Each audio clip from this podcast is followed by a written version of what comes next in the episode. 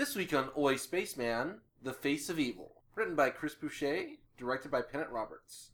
The Doctor arrives on a planet where two tribes, the savage Sevateem and the technically brilliant Tesh, are at war. He meets Leela, an exile from the Sevateem, and discovers that their god of evil is apparently himself. You're listening to Oi, Spaceman, a Doctor Who love story, a nerdy podcast hosted by a husband and wife team who take a loving but critical look at all things in Whoville. We're sex-positive, queer-friendly, and not afraid to speak our minds. Warning, naughty language, spoilers, a general disregard of all things Stephen Moffat, and other adult content may lie within.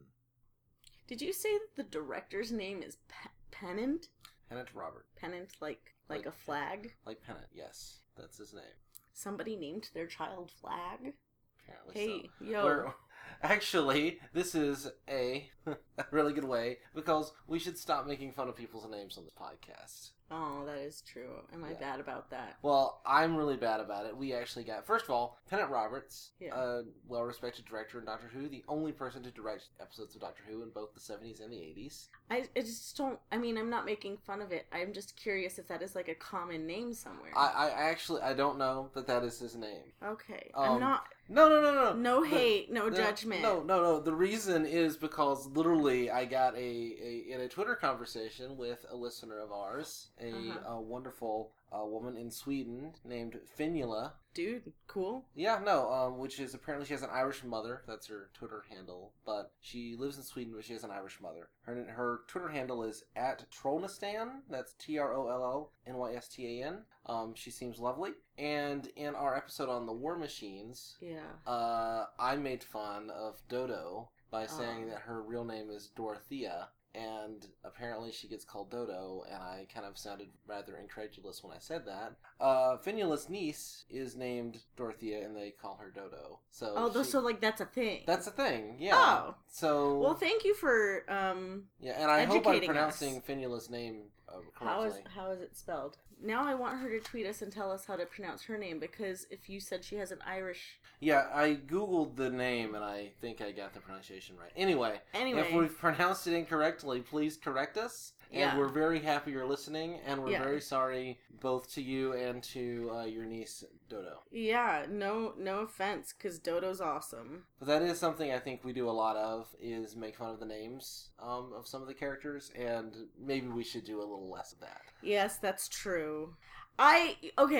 So let's give some context, though, because I absolutely don't think we should make fun of people's names. However...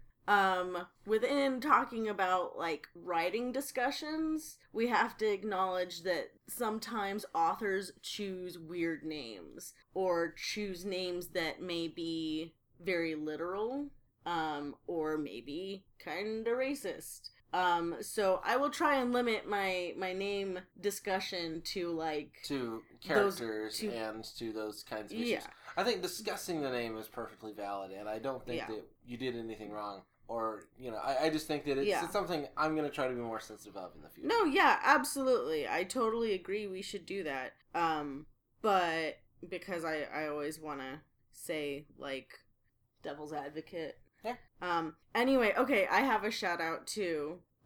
So my friend Elsa, who I have not seen in 15 years, sent me a Facebook message, to say, hey, Heather Sperry, who is apparently a fan of ours, and maybe got a little giddy over the fact that Elsa and I were Facebook friends. So, Heather Sperry, feel free to friend me. I mean, no bigs. Yeah, or us. Or us. We're good. We always like to interact with fans whenever possible. Yeah, I just, wow, it's a small world. Yeah, And everyone loves Doctor Who. Yeah. That's the most important thing. It is, especially on our Doctor podcast. Doctor Who. So. Now I want a jazz song of Doctor Who, but not jazz, lounge jazz. Mm-hmm. I don't know why. There's a YouTube video of, you remember Black Books? You remember the long-haired guy on Black Books? Yeah. I forget his real name. But he did a kind of jazz piano recital thing of Doctor Who, only it was in like French, so it's Doctor Qui, and it's hilarious. So I'm gonna link to that in the show notes. Yeah, no, so he's funny. Watch that, yeah. And I'm sorry I forgot his name. But, yeah, you know. Also a fan of Black Books. Yeah. Yay, BBC, or British television in general. Yeah, anyway, so, back to the point of the episode. Welcome, episode 47. Mm-hmm. Talking about the Face of Evil today. Yeah. Sorry, just when you started making fun of the name, I thought I should just jump right in there and apologize to Fionnuala and Dodo. But, fair enough. You know, we're in the middle of season 14 of the classic series. Yep.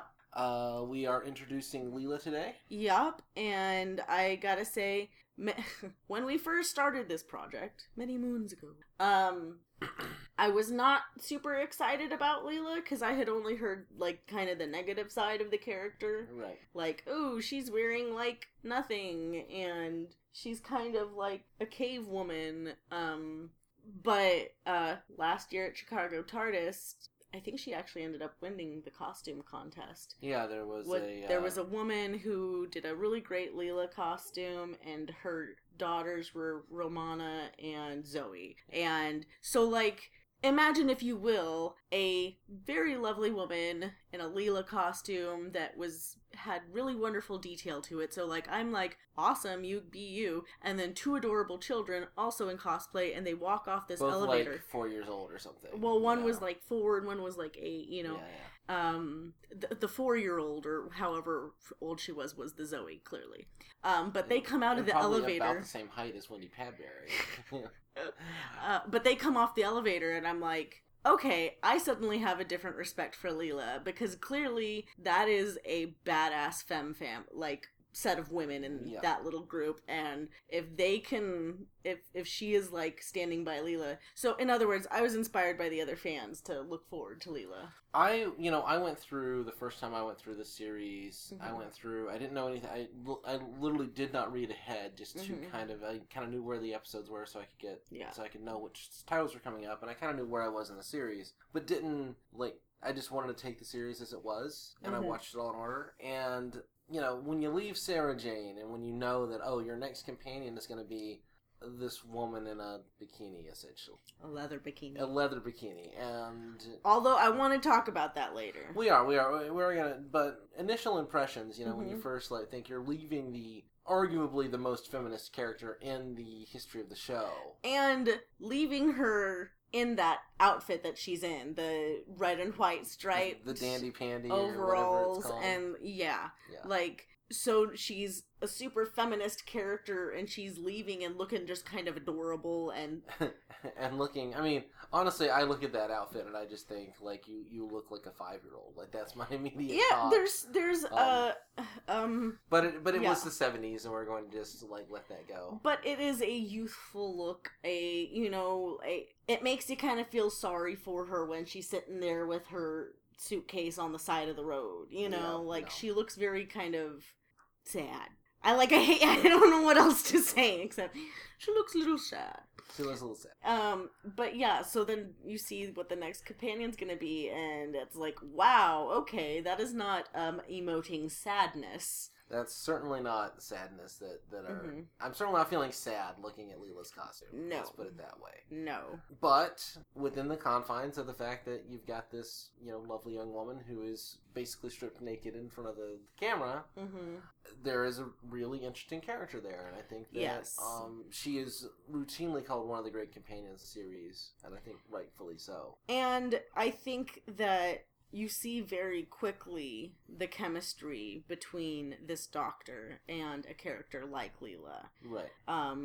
Even before you get to see the actual chemistry between the doctor and Leela, you can see, okay, first quote of the episode. Go ahead, read your quote. One of the first things he says to her is he offers her a jelly baby, mm-hmm. and she says, "It's true then, they say the evil one eats babies." Which, honestly, fair conclusion from her point of view. Sure.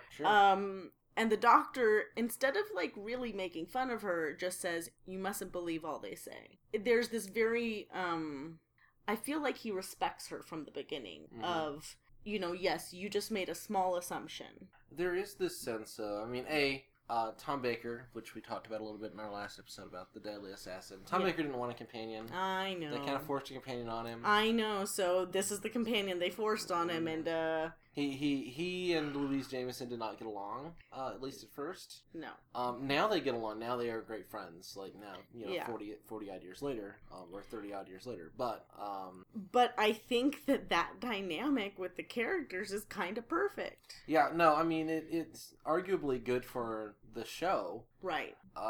They're definitely deriving this, I mean, kind of the thing you hear is this is going to be your Eliza Doolittle kind of, My Fair Lady kind of character. And the idea was that he's going to civilize her over the course of, her time in TARDIS, which I think we'll talk a little bit more about because we're going to do 2 more Leela stories and I want to kind of get at that a little bit later. But I already feel like I'm going to disagree with that because it doesn't feel like he is civilizing Leela. Right. It feels like he's teaching her a new language. And I don't disagree with you at all. And so anyways. No, I mean I think this is great. I think we're basically just going to talk about Leela here. I think there's other stuff in this episode going on and we'll get to that, but I think before in the sense of trying to talk about Leela, it's important to note that this story is the civilization here. I mean, this is one of the most well-realized kind of backstories in all of Classic Who, I think. This is, apart from the introduction of Leela, this is a great story. This deals with, all the science fiction, questioning religion, questioning belief systems, identity politics, even really when you talk about the Doctor and his relation to Xoanon. Yes. And we'll get to that in a minute. Yep. But yet another evil computer that the Doctor has to battle. Yeah. If Zoe was around, this story would have been 2 episodes long. Yeah. Because Zoe would have beat him in the same way she beat the computer in The Invasion. But she's gonna speak alcohol at it, and it'll go away. I'm sorry, I can't stop thinking of that scene where she just sits down and laughs as the computer breaks down. Yes. Sorry, this is our, 3rd Zoe reference? It's hard not to when there's an evil computer around not to think of, Zoe would have solved this. To think of another badass chick. Because, Leela is badass in a completely different way. Oh, absolutely, absolutely. So I'm just gonna read a couple other quotes that come around Leela. One is from the Doctor where he says, "Never be certain of anything; it's a sign of weakness." Mm-hmm. So he's basically saying, "Question everything. Question your reality, dude."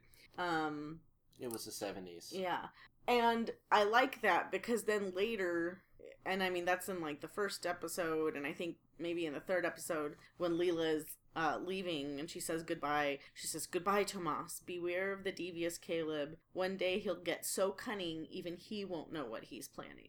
And I kind of felt like we get this we get character growth out of Leela in her 1st story, I guess is what I'm saying, which is just again, cool. Wow, there's so much going on in this one story. At the very beginning of this story, she's being banished from the tribe. Right. Essentially, for questioning the religious dogma, which was, the evil one and the head priest, or they have another name for him, but Neva, the guy who kind of runs the religion, and kind of saying, no, this isn't real, the gods are not real, etc., etc. And then she gets to meet the god, and then when the god says, no, I'm not a god, it's sort of one of those, she definitely wavers in this a little bit, especially towards the beginning. Yeah. But you get introduced into this society, and you don't really know what's going on at first.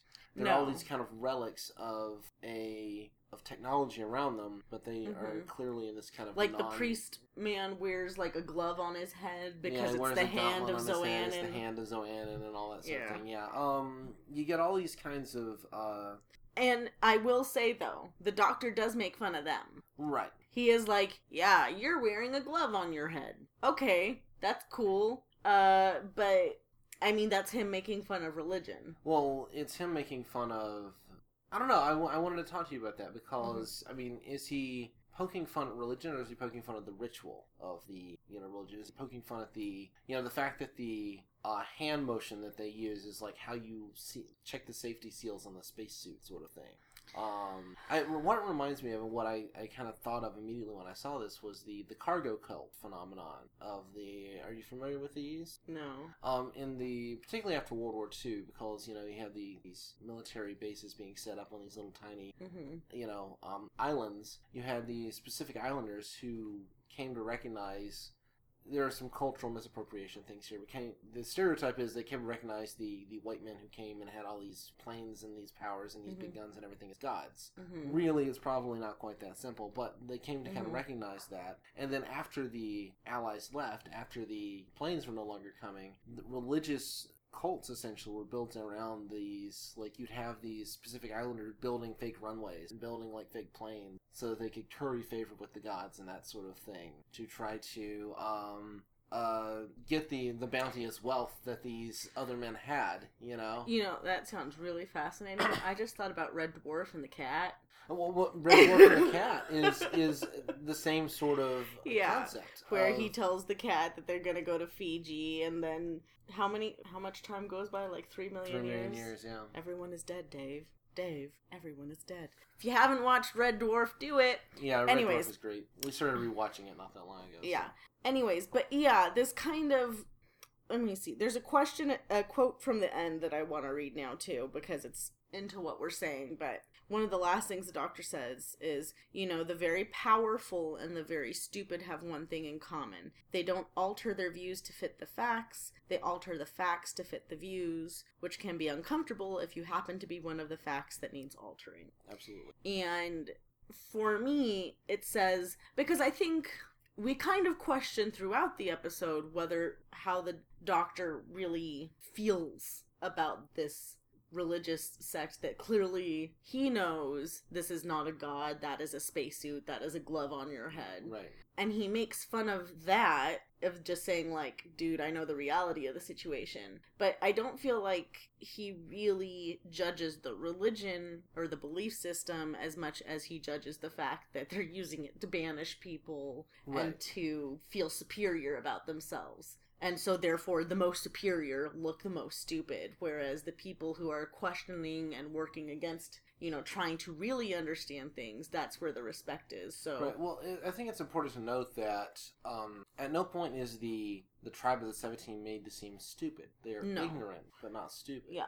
You have this, and this reminded me a lot of An Unearthly Child. The parts of the Unearthly Child that no one wants to watch because it's stupid, but which I love, and I think you love. Love the caveman portions of An Unearthly Child. Saw has many skins. Yes. Much man-thigh. Also man-thigh in this story, but somehow less man-thigh in this story. Oh, classic Who and the Man-Thigh. And then there was An Unearthly Child. But anyway, it reminds me a lot because there is this kind of political machination game going on. You've got the leader of the tribe, Andor, and then Caleb, who is trying to kind of take over the tribe for him and trying to diminish Andor's authority. And you really get this kind of complex political game that they're playing, which drives a lot of the plot in the first two episodes. And then once they kind of go through the face of evil and then they're on the spaceship and suddenly, no, things are way, way bigger than, like, you know, this little political battle, which is an interesting thing. But I like that essentially what this episode does is say, let's take these very different kind of tribal, I don't want to say cult, but tribal...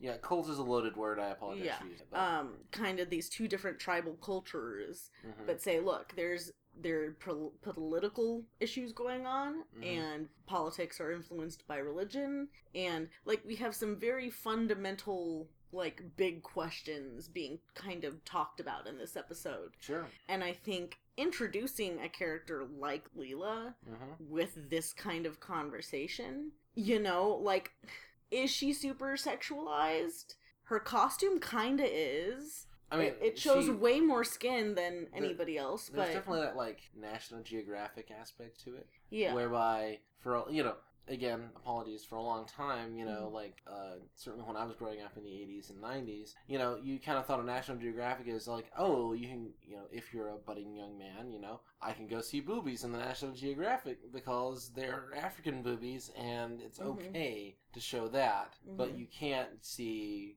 boobies in Playboy, for instance. You know, that's up on the top shelf. But this is educational, and it's their culture, and it's okay. Right. Whereas really, it's completely different context, obviously. Right, and I mean... But the idea that, like, we've made her a noble savage, and she just doesn't know any better to cover up, so it's okay for us to show her this. Well, and I don't even get that feeling, and I guess this, because we watched some of the behind-the-scenes stuff. There's an excellent documentary about this story. Apparently, the behind-the-scenes shit, super sexist. Oh, yeah. And awful, and poor Louise Jameson had to go through a lot, and apparently had to beg for the little cover-up that she got on top of her leather bathing suit. Yeah, the little flap. She wanted a flap in the back because she didn't like her bum. Yeah. So, you know. Watching it from the point of view of 2015... where, like, this amount of skin is still relatively modest. Right. And she is such I mean, the episode doesn't sexualize her much. You much more are focusing on her capability. Mm-hmm. She's athletic, and she, you know, is... Capable is the least of the words you could use to describe Leela. She is no holds barred, take no prisoners. She is badass, just completely straightforward. That is what she is as a companion. She has shit tons of agency. Oh yeah, agency out the wazoo. Yeah, and that is where agency comes from. Yeah, out the wazoo. Yeah. Sorry, that's an old female joke. I apologize. Anyway.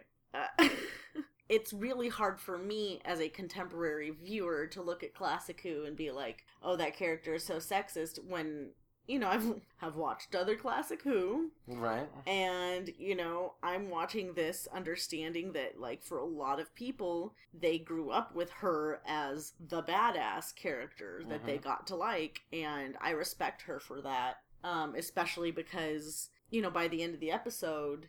or by the end of the story, she really understands the politics and everything that's going on. Like, she lets the doctor say, hey, question things, and she does. And she helps him solve things. Well, and she is at the beginning. I think that's, like, the reason she's being kicked out of the tribe is because she's questioning the political authority. Right, already. Mm-hmm. And so... the doctor doesn't teach her that. She already is that. What the doctor does is gives her technology breadth experience. Yeah, and kind of permission... as a friend, I guess, outside of her society, to be able to say, like, yeah, I know you're getting kicked out of your society for asking questions, but I'm saying question everything. Well, and now, I mean, just thinking about it out loud, I'm going to just riff on that a second, you know, thinking about this coming right after The Deadly Assassin, which is the story where we kind of get the sense of the doctor and his civilization and his society. Yeah. And he's a criminal in his society, and he's kind of been kicked out. Mm-hmm. And Leela being, you know, an expatriate from her civilization. So there is a sort of meeting of the minds here, and they are more similar than they are different in a lot of ways. But, you know, where the doctor brings these, you know, intelligence and his wit, his guile, Leela brings just straightforward violence to solve her problems on so many occasions. Yeah, and, I mean, we do get a sense with the doctor... again, of he tells her not to kill people. Well, this is something I did want to discuss to some detail, the Janis thorns, which are, if you haven't seen the story in a while, it's this thorn that Leela carries around with her and that other people in the episode, the story, are seen using. The Janis thorns, you stick them on somebody, they penetrate, they poison, first they paralyze you, and then they kill you, and there's no cure. And she uses these things like they're candy. Like, it's literally like shit, like they're, like, it shows. Like, life is cheap among civilization. You're not expected to live very long, and if you get in my way, I'm just gonna fucking kill you. That's Leela's way. That's her society. And that's the culture's way. And the doctor is, you know, very much against this strategy of going about life in general. Not that the doctor has any problems killing people when that's, or, you know, destroying whole planets. When it's completely necessary. When it's necessary. And in his opinion. I think that's certainly a conversation that we tend to have about Doctor Who in terms of the morality of the Doctor's actions. I think that's completely fair. But certainly in this case, he's saying, you know what? Maybe don't kill people as a first resort. You know, let's make it the second resort. Yeah, or at least kill them in a way that kill them in a way that isn't torturously painful and slow. Yeah.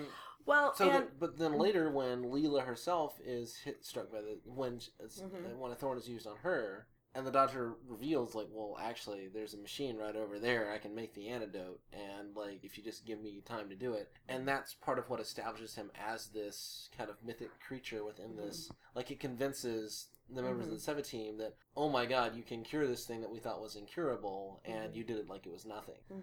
Really important moment, I think, for Leela's characterization, that this godlike being actually values life and her life and the lives of even the people that oppose them, et cetera, et cetera. Yeah. No, and the idea that he would get so angry at her for using it because she doesn't think there's a cure. Right. Versus where he's like, oh no, we can fix that.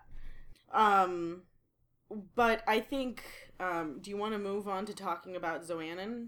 I think we should. I want to talk about Xoanon, and I want to talk about the Tesh, and in particular the relationship between Xoanon and the Tesh and the Sevateem. So let's talk about the Tesh first, then, because I think that makes more sense, and then we'll end on Xoanon. Sure. So basically what's happened in this society is that the Sevateem were the survey team. They were the people going out and actually gathering supplies and doing research on the planet, et cetera, et cetera. And then the Techs were the people kind of staying up on the ship. And the computer, in its split personality caused by the after effects of the Doctor, has forced them to stay separate through technology and then has essentially manipulated the environment so that one group of them is forced into this savage kind of savage has all kinds of unfortunate connotations, but this very violent, short-lived, nasty British and short kind of existence, which does not actually describe the way that most hunter-gatherer societies actually lived. Right. But we're doing fiction here, so we'll just leave it at that. But then the Tesh are elevated in the mind, and and I think that there is this kind of the Tesh are definitely the advantaged side of this because they get to live on a nice air-conditioned spaceship and they get to live a life of the mind and they don't die young and they certainly have more knowledge of who Xoanon is than the Sevateem, even if they're not completely in on the loop. But Xoanon has definitely manipulated this society, and Xoanon was created when the Doctor fucked up, effectively. And that was kind of the central idea. That was what Chris Boucher wanted to do. Well, and the idea is that the Doctor came and he programmed the computer to think like him. Right. He left his personality in, or something to that. It's sort of the idea was he had to use his own, I forget the details of the pseudo, the psychobabble, the whatever, Well, what matters to me is we get this sense that not only are we seeing that the split in society has evolved from the survey team becoming the brutes versus the tech people becoming godlike. That's a commentary on societal differences. There's a Morlocks and Eloi kind of going on here, the H.G. Wells thing.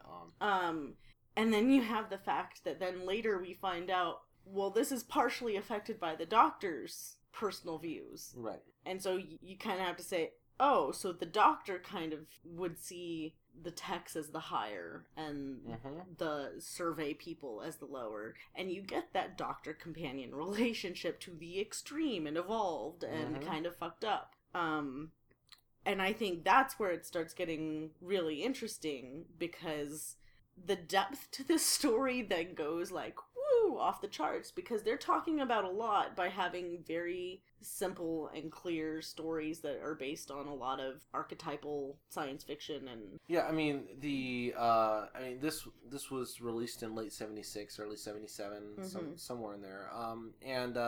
Certainly at that time, and a little bit earlier, the, post-apocalypse short stories and novels, the idea that, a nuclear war is going to come and we're all going to devolve into some tribal society and we're going to have these relics of the old time. And that was a really common thing in science fiction at the time.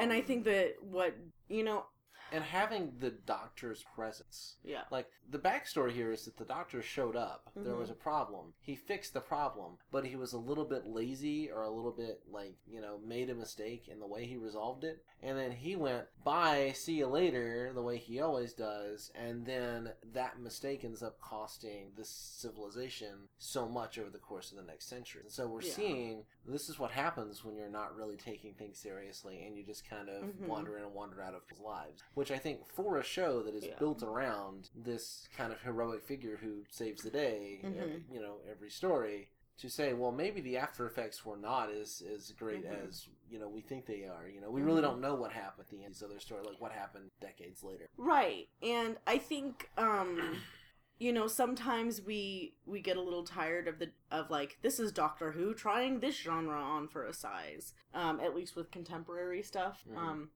Moffat. But I think taking on a very familiar trope within science fiction and something that was big at the time, like, that makes a lot more sense and feels culturally relevant. And well, I'm fine. I mean, I would love to see Doctor Who take modern Who, and you know, we get very critical of Moffat here, and you know, for very good reasons, I think we get very critical of Moffat. But I think I would love to see. For instance, in Series 8, the big question to a large degree was the place of the warrior versus, you know, the Doctor as a more quote-unquote pacifistic figure. What is the balance that we strike between those roles? That is a really big and interesting question. The fact is, Series 8 didn't deal with that at all. It pretended to, and then it just, like, made up some shit at the end. Yeah. Or the central thing of Kill the Moon, which was kind of a terrible mishmash of an episode. It's asking about, like, what is the place? Like, where, how much do we value life if that life is threatening to us, you know? And the questions about abortion and political stuff. I know. And that's not handled very well. That's a really interesting question to ask. I just don't want Stephen Moffat answering it. But Kill the Moon does a terrible job of even beginning to grapple with it. And so I want to talk about the scene that I guess is like the real, like everyone remembers this scene where the confrontation between the Doctor and Xoanon and the multiple voices. I'm going to just read bits of it and talk through it because there's no way to recreate multiple voices. I could actually play the audio if you want. So, like, maybe you'll put in the audio here. I get my quotes off of the IMDb page sometimes, and it's really funny. I just want to note this because when there is more than one Xoanon voice, whoever input this quote just put, Xoanon says this, and then it says, Xoanon says this, and then it says, Xoanon, to show that there are three Xoanon voices. Anyways, whoever thought that, good idea. So anyway, so we have finally reached the point where we understand that the Doctor basically is Xoanon to some degree and vice versa. Like, so, that part of Zoanon's personality comes from the Doctor. Yes. And when the Doctor goes in to deal with him, one of the first things Xoanon says is, I grow tired. I will thank you no longer. And there is this very, harsh kind of point of view of Tom Baker's personality in there. I think of and his Doctor of, you know, saying, at your worst, you are so lazy, you don't even want to think about yourself. And his argument is, I'm the Doctor, I'm separate, I'm real, you must acknowledge me. And it eventually devolves into they're arguing back and forth, and male voices, different voices, and female voices. And then we finally get Xoanon just screaming no, and... In the description of IMDb, the Doctor slowly collapses to the floor from the onslaught of Zoanon's will covering his ears, and with a child's voice emerging and growing louder, you just hear, who am I? Who am I? Which, by the way, really surreal, creepy moment. Felt very kind of classic horror movie-ish, almost. Yeah, sure. But also, like... kind of like existential crisis. Oh! Well, and the idea of the inner conflict becoming external. That the computer, I mean, the crazy computer, quote unquote, is kind of one of those like ideas that gets done over and over again in television science fiction because it's you know, you could argue this is what we kind of been talking about when we talk mm-hmm. about, you know, the fear of technology, the fear of computers, mm-hmm. the fear of, you know, all these things, which goes back at least as far as the 10th planet, if not, I mean, ultimately even the Daleks are kind of that to some right. degree. But certainly the no later than the Cyberman was this something that's part of the show. And so this fear that this technology, which we don't really understand, if you're a common person, you don't mm-hmm. understand how computers work. It's magic box or this broom at this time, but this machine that's like taking jobs and it's changing your lives and it's able to do all these things that seem magical. And how does that change your society? And this fear of like what the technology is going to give us is kind of where some of this comes from. And the idea that this computer has gotten so advanced that it even has a childlike, that it has this persona that is not. I think that mixture of this kind of organic, you know, material, this organic kind of, because we want to rush to protect children, but mm-hmm. that this child is very threatening at the same time. And I think that's a lot of where that frisson comes from. And you get Tom Baker's face with this child's voice right. screaming, "Who am I?" And that pixelated, orange. Yeah, which is really cool. Which you can get on a t-shirt, actually. I want it now. Now that I understand where it's from. I just thought it was like a pixelated Tom Baker face before, but now I understand it's Xoanon.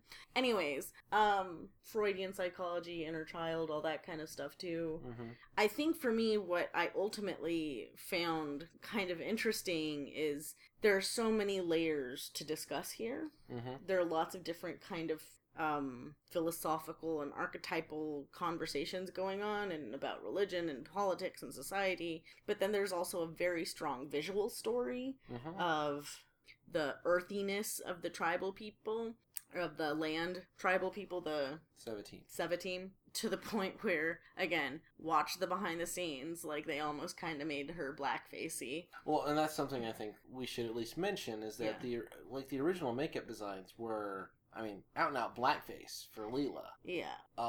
And to make her like that's what like she's a savage, quote unquote, you know. Yeah. And we're gonna put this white actress in blackface, and we're gonna have her. I mean, looking at that makeup almost makes me think like it's like an ooga booga kind of, you know, like and overtly racist African stereotype. Kind you of know, thing. So it's like they show. In the behind the scenes on the DVD, they show a picture that's like a publicity still. And just her face mm-hmm. is black-faced. And I mean, it looks literally like they took just black powder. Like shoe polish removers or like shoe polish. Oh, well, like, it wasn't shiny, though. It just looks like black powder all over her face. Yeah. And so there was part of me that was like, well, that's definitely black-faced. But maybe they were trying to just go for dirty. Sure. But it's probably just blackface. I mean, I think it's also worth noting that they took her, you know, Louise Jameson in real life has very bright, striking blue eyes, mm-hmm. and they gave her brown contacts to play Leela. Mm-hmm. You know, and if you imagine, okay, we're going to A, give you brown contacts, and B, have you play this little blacked up face. Yeah. Even if it's not, quote unquote, blackface in the sense of, you know, where they've actually, like, given her racial characteristics that are, not hers. You know, we're not talking about a Maverick Chen kind of, you Ooh. Know, or, you know, for that matter, the Talons of Wing Chang, which you haven't seen, but which is... I've seen pictures, though, We will eventually... We're not doing that one immediately, but we'll eventually gonna have to do that one because it's both brilliant and racist. Great. Anyway. Getting back to what you were saying. But, like, okay, aside from the blackface, what they do end up with, she does just kind of look dirty, and, mm-hmm. like, she's been tanned because she's outside a lot. It looks like a, I don't want to say realistic, but a TV realistic kind of viewpoint, you know, like, yes, this is a TV show, yes. She is unbelievably gorgeous, and her legs are shaved and wonderful, and, I apologize. Jesus, stop. Daniel cannot look at Louise Jameson without saying legs. I'm mesmerized by Leela's legs in all of her stories. I'm sorry. She has... Talk about cavemen. Legs. Anyways, but visually what I was trying to say is you go from the very earthy-toned, red, you know, clay, looking society to the very white, that, you know, visually... I don't know why we always do this. When we imagine a future where everything is like completely sleek and smooth and white. And now I kind of think of it as the Apple effect, but yeah, it definitely predates that. I mean, it predates that. I think that, I mean, if I can, aside for a second, I think that comes from, you know, like if you imagine like the early days of science fiction, or at least popular science fiction, kind of the pulp stories in the 30s and 40s, and what you were seeing was things going from this handmade quality to like plastics being invented, and then you were seeing more and more kind of smooth lines and more. Yeah. And, you know, so the future looks unbelievably plastic and unbelievably smooth and unbelievably, you know, because that's where it's going from there. I think today we have a much more kind of realistic look about what, you know, technology is really going to, what our societies are really going to look like. Yeah, the difference in technology between like this and say a movie like Her. Right. But Her definitely has its own smooth and shinies, but I think it has enough dirt. What happens is we kind of imagine our futures today as having, it's either, you know, post-apocalyptic. It's either 2001 A Space Odyssey or it's Mad Max. Yeah. You know, it's either everything is dirty and grimy and destroyed because, you know, but the real future is going to be a combination of both. Yeah. You know, where today in the year 2015, as opposed to the 2015 vision in like Back to the Future, right, we don't have flying cars, we have regular cars, but we do have electric cars, and we have electric cars, and not everybody drives them, but we also have like global climate change, and we have, you know, racial disparities, and we have, you know, you can't predict everything in fiction, folks. That's what we're saying. You know, all kinds of socio-political stuff that we could talk about. But back to the episode. Yeah, away from the imagined future. But again, this is what you and I want when we watch Doctor Who, is an episode that has its faults, but despite those faults, the heart of the story, the world building, the storytelling, the knowledge behind it, like, you know, no offense, Pennant. Wait, he directed. He didn't write. Who wrote Chris Boucher. Chris Boucher, whoever you are. He wrote 3 episodes of Doctor Who, all of them. Oh, okay, cool. At least 2 of which are brilliant, including that. Yeah. I think the commentary of the writer through this story, and what Leela gets to be, despite the fact that, yes, she is kind of sexy and, like, all the stuff that you just kind of expect from the time, like, again, to use a contemporary reference, Mad Max Fury Road is awesome and feminist, and Furiosa is cool and, you know, has a robotic arm and all these kinds of things, but it's also Charlize Theron. It's also one of the most beautiful women in the world. In the world. So a white woman from South Africa. Yeah. We'll just let that sit there for a minute, you know. Although she has done tons of humanitarian work I'm not criticizing Charlize Theron. This is not, but yes, you know. You know, the one big criticism about Mad Max Fury Road, which I'm sorry to talk about that, but, you know, definitely, it's a really white movie. Like, yes. It's very, very white. Yes. Part of that is driven by the storyline. Part of that is, you know, we're going to let that go for now. Yeah.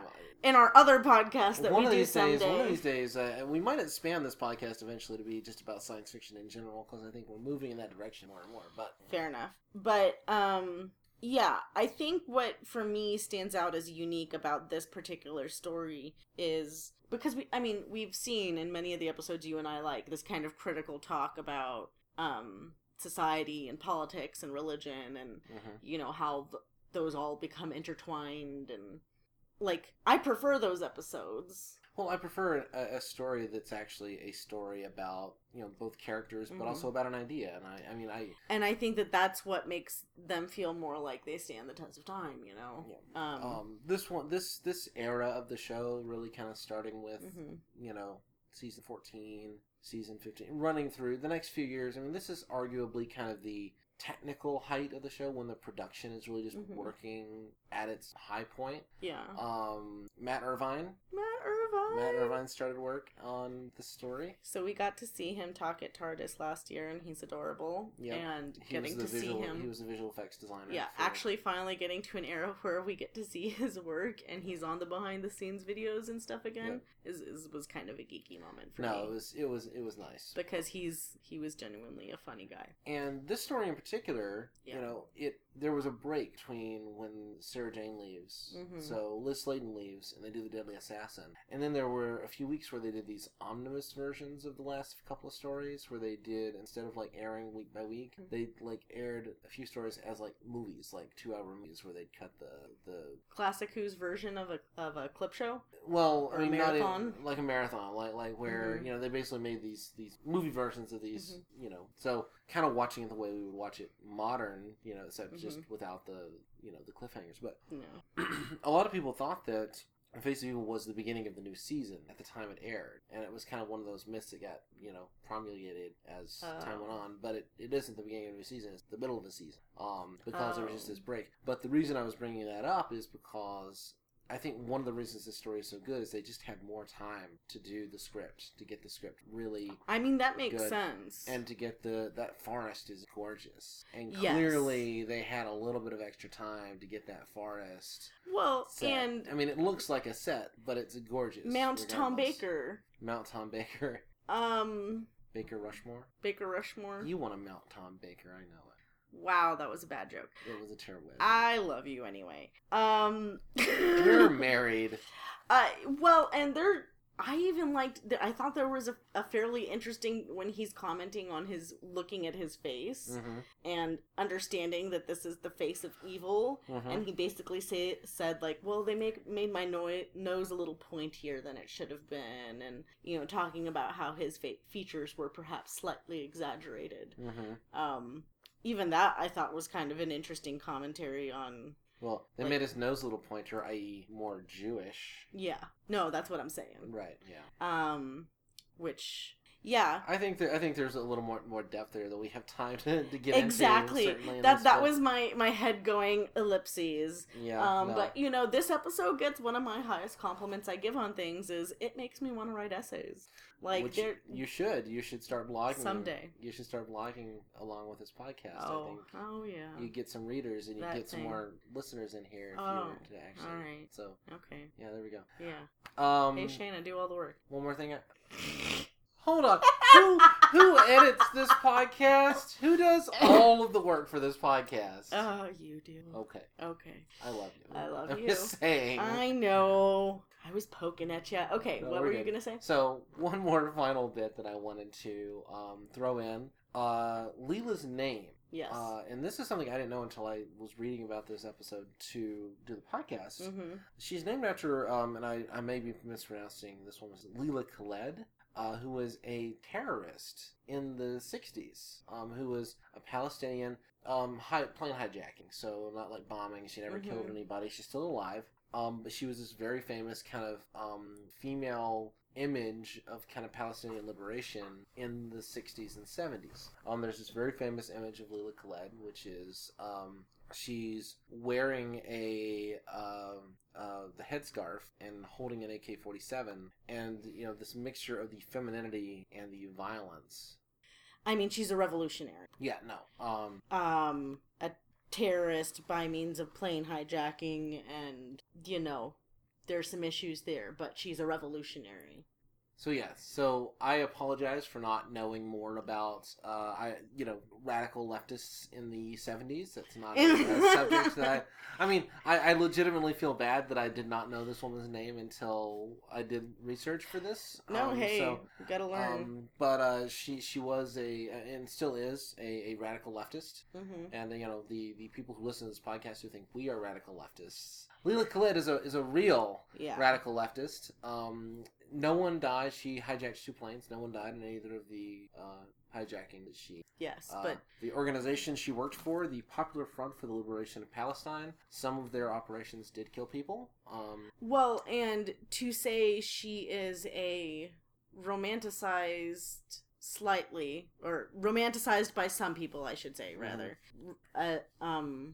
Feminine revolutionary, but there are also people who see that as offensive, romanticizing her mm-hmm. as a figure. I mean, that's kind of enough for me to know, like, okay, she's an important person in history. History will judge, like... I think I don't know enough about the situation, maybe... I think we'll read a little bit more about her, and we'll talk about Leila Khaled a little bit more as we talk about Leela the character. Yeah. But certainly, like, the name coming from the idea that Chris Boucher kind of saw simultaneously, you know, the femininity in this character, but also the violence and the revolutionary fervor as well. You know, that this person is both able to and willing to kill for what she thinks is right. You know, the violence alongside this very feminine. I think that's a central point of who Leela definitely. Of the Sevateem is. And I think he removes the kind of then contemporary political situation by saying, okay, well, we have this revolutionary character, but we'll make her from an ignorant society, so, like, how would this super revolutionary badass react to things if she had never seen them before? Right. And I think that that's really interesting that he could see that kind of fervor from a real-life person and say, well, but let's use that kind of idea to present this new idea. Which, again, good writing. Really good writing. Very good writing. One of the other stories he wrote is The Robots of Death, which is phenomenal. We're not going to do that one right away. The Robots of Death. Okay. That's just an awful name. It's also got some lesbian subtext. Which, you know, nice. Yeah. Homoerotic fantasy. Between one of the other characters and Leela, there's actually a bit of a, you know, some subtle stuff that we could talk about. Am I going to start, like, debating that Leela's queer? You might. I don't know. But anyway, I think we're, I don't know, any further thoughts about The Face of Evil? No, I mean, I was very pleasantly surprised that there was only as much sexism as there was. Right. Which, you know, like, again, with classic Who, you kind of always have to say, well... It gets graded on a curve, but there was definitely a sense of, like, when I first saw this is going to be awful. Yeah. And it's really not awful. Yeah, exactly. Now, am I going to maybe start wanting to not watch the behind-the-scenes stuff for every episode based off of Louise Jameson talking about her experience? Maybe, because it sounds like it was really horrible to be a woman... To be a woman in a leather bikini, a leather leotard, on the set of Doctor Who in 1975. With are you surprised by that? No, and I mean, I know it would be just as bad now in some situations, except people could get sued for it, probably more easily, but it's... Sometimes you just want to suspend that fantasy of here's where I land on this, and we'll talk a lot more about this in our next couple episodes. But as good as the performance is, and as amazing as Leela is, and memorable as she is, the fact that she had to put up with so much shit, not just the sexism stuff, but also Tom Baker being an absolute shit to her for at least the first few stories. Only elevates her, in my opinion. The fact that she is able to deliver this performance that is very controlled and thoughtful, and even though it's very simple, and then you hear, like, that the crew was, like, catcalling her in between scenes. Yep. And she had to keep that, like... I bow down to her. Like, that is fucking Uhura level shit of being able to say, like, you know... Fuck you, I'm going to wear this short skirt, but it's because I'm going to be the black woman on TV in a uniform. And there is I may get you to listen to this, there is an interview that the Verity podcast did with Louise Jameson. Yeah. And I know you don't really listen to podcasts, but this interview is excellent. And I would listen to that. I think I'm going to send that to you, maybe we'll talk a little bit about that in our next episode. And in our next episode, we're going to be talking about The Invisible Enemy. Wow. Yeah, actually, there were invisible monsters in this one, which I meant to talk about, but it doesn't matter. Yeah. I don't love invisible monsters. They're cheap. And things. That's why they exist. And they rely on a certain amount of performance that just is not realistic. The effects were quite good, I will say. Matt Irvine did a great job with the Horda. You know, you got the land piranhas. Mm-hmm. So... Those were cool. And there's a crossbow in this. We didn't even talk about the crossbow. There's, like we said... There's a lot of stuff. There's so much going on with the story that we didn't even get to talk about some of the finer points of just, like, the ways that this is just a cool episode. The Face of Evil is one that I think you could sit a new series fan down in front of and say... And not really give you any context and say, just watch and enjoy. I think that, you know, a lot of new series fans would get a lot out of this. It feels sufficiently modern in a lot of ways. I mean, I think you'd still kind of laugh at the effects. But I mean, in a way that, like, yes, it is a Mount Rushmore of Tom Baker. Is it kind of silly in context? Still, yeah. But I think that even somebody like in the original showing mm-hmm. of it, even though that was, you know, great technology or whatever, I think that they would still be able to say it was a little silly, too. Well, to me, the big silly things are the laser beams that look terrible and the, electrified walls. And there's some production stuff here that's just kind of like, okay, I know what you're going for. I'm going to accept this, but wow, that did not age well. But, when it looks like there's a piece of cardboard, or actual paper on front of the film, just going by. Whenever people make fun of the bubble wrap and the arc in space, I always think about these really crappy later Tom Baker era laser effects as the real nadir of bad special effects in Doctor Who. Anyway, we're not really talking about effects here. Although next week we're going to talk about The Invisible Enemy, so look forward to that. The way you're looking at me, I'm just I apologize in advance for how grumpy I'm going to be, apparently. But you're going to get to be introduced to a brand new companion. Leela sticks around, and we get probably the most important companion of the classic series. K-9. Love him or hate him. And people do one or the other.